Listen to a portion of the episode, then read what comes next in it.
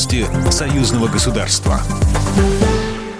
Здравствуйте, в студии Екатерина Шевцова. Нужно определиться, как развивать спорт и олимпийское движение в новых реалиях в условиях враждебного отношения к Беларуси и России со стороны МОК и ряда международных федераций. Об этом президент Беларуси Александр Лукашенко заявил на совещании об итогах участия белорусских спортсменов в 24-х зимних Олимпийских играх 2022 года и перспективах развития зимних видов спорта в Беларуси, передает Белта.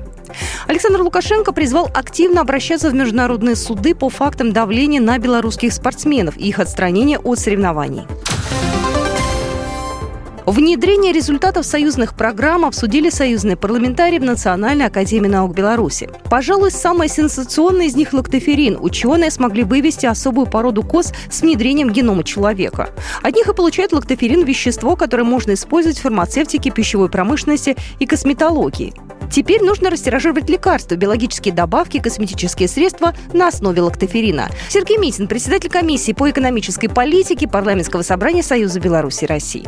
Российские законы сегодня не предусматривают у генно-модифицированных животных или э, животных, которые были подвергнуты редактированию, э, забирать их Э, продукты жизнедеятельности и э, из них делать лекарственные средства.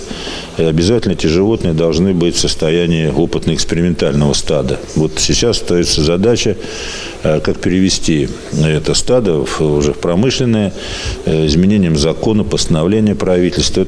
На этом совещании российские парламентарии уточняли у своих белорусских коллег изменения в законодательстве для того, чтобы продвинуть программы в России. Говорили на этой встрече о самом производстве биологически безопасных лекарств нового поколения на основе лактоферина.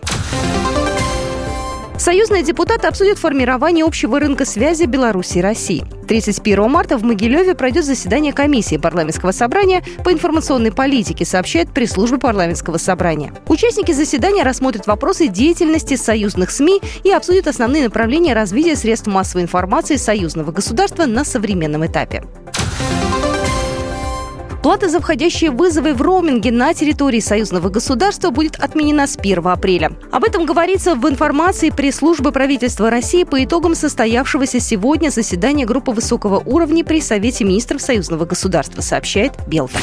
Программа произведена по заказу телерадиовещательной организации Союзного государства. По вопросу размещения рекламы на телеканале «Белрос» звоните по телефону в России 495 637 65 22. В Беларуси плюс 375 44 759 37 76.